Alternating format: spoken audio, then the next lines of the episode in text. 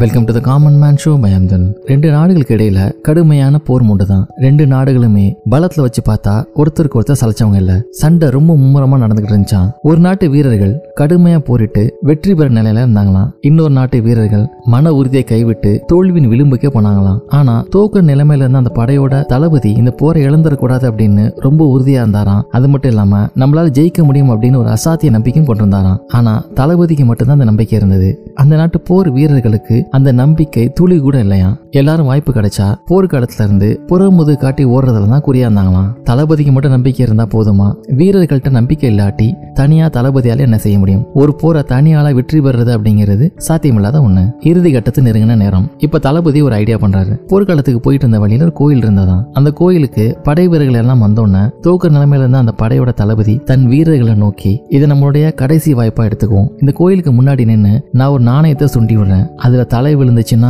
இந்த போர்ல நமக்கு தான் வெற்றி. பூ விழுந்தா நம்ம தோற்கிறத யாராலும் தடுக்க முடியாது. நம்ம இப்படியே கூட திரும்பி போயிடலாம் வெற்றியோ தோல்வியோ நமக்கு மேல இருக்க சக்தியா தீர்மானிக்கட்டும். சரியா அப்படின்னு சொல்லி தன் படை வீரர்களை நோக்கி கேட்டாராம். படை வீரர்களுக்கும் இது நல்ல ஒரு யோசனையா தோணுச்சு. சரி அப்படியே செய்யுங்கன்னா அவங்க தளபதி நோக்கி சொன்னாங்களாம். இப்ப தளபதி ஒரு நாணயத்தை எடுத்து சுண்டி விட்டாராம். காத்துல சுழண்டு தரையில விழுந்துச்சு அந்த நாணயம். ரொம்ப ஆர்வத்தோட எல்லாம் அந்த நாணயத்தை பார்க்கும்போது அதுல தலை விழுந்திருந்ததாம். இப்ப வீரர்களுக்கு ஒரு உற்சாகம் பிறந்தது. ஒரு நம்பிக்கையும் துளிர்த்தது. அன்னைக்கு அவங்க சண்டையிடும் போது அவங்க நம்பிக்கை பல மடங்கு உயர்ந்திருந்ததான் தளபதியை ரொம்ப ஆச்சரியப்படுற மாதிரி தோக்குற நிலைமையில இருந்த அந்த படை ஜெயிக்கிற நிலைமையில இருந்த இன்னொரு நாட்டு படையை தோற்கடிச்சதான் இப்ப இந்த வீரர்கள் எல்லாமே தளபதியை நோக்கி நாம ஜெயிச்சிட்டோம் கடவுள் தீர்ப்பை மாத்த யாரால முடியும் அப்படின்னு ரொம்ப உற்சாகத்தோட சொன்னாங்களாம். தளபதியும் அதுக்கு ஆமா அது உண்மைதான். கடவுளோட தீர்ப்பை யாராலையும் மாத்த முடியாது அப்படின்னு சொல்லிட்டு அந்த நாணயத்தை இப்ப தன் படை வீரர்கள்ட்ட காமிச்சாராம். அந்த நாணயத்தோட ரெண்டு பக்கமும் தலை இருந்ததான் வெற்றி தோல்வி அப்படிங்கிறத நமக்கு மேலே இருக்க சக்தி தீர்மானிச்சாலும் அதற்கான முயற்சியை நாம தான் செய்ய வேண்டியிருக்கு. அதை தான் இந்த கதை நமக்கு உணர்த்துது. இதே போல இன்னும் இன்ட்ரெஸ்டிங் பேசோட உங்களை மீட் பண்றேன்.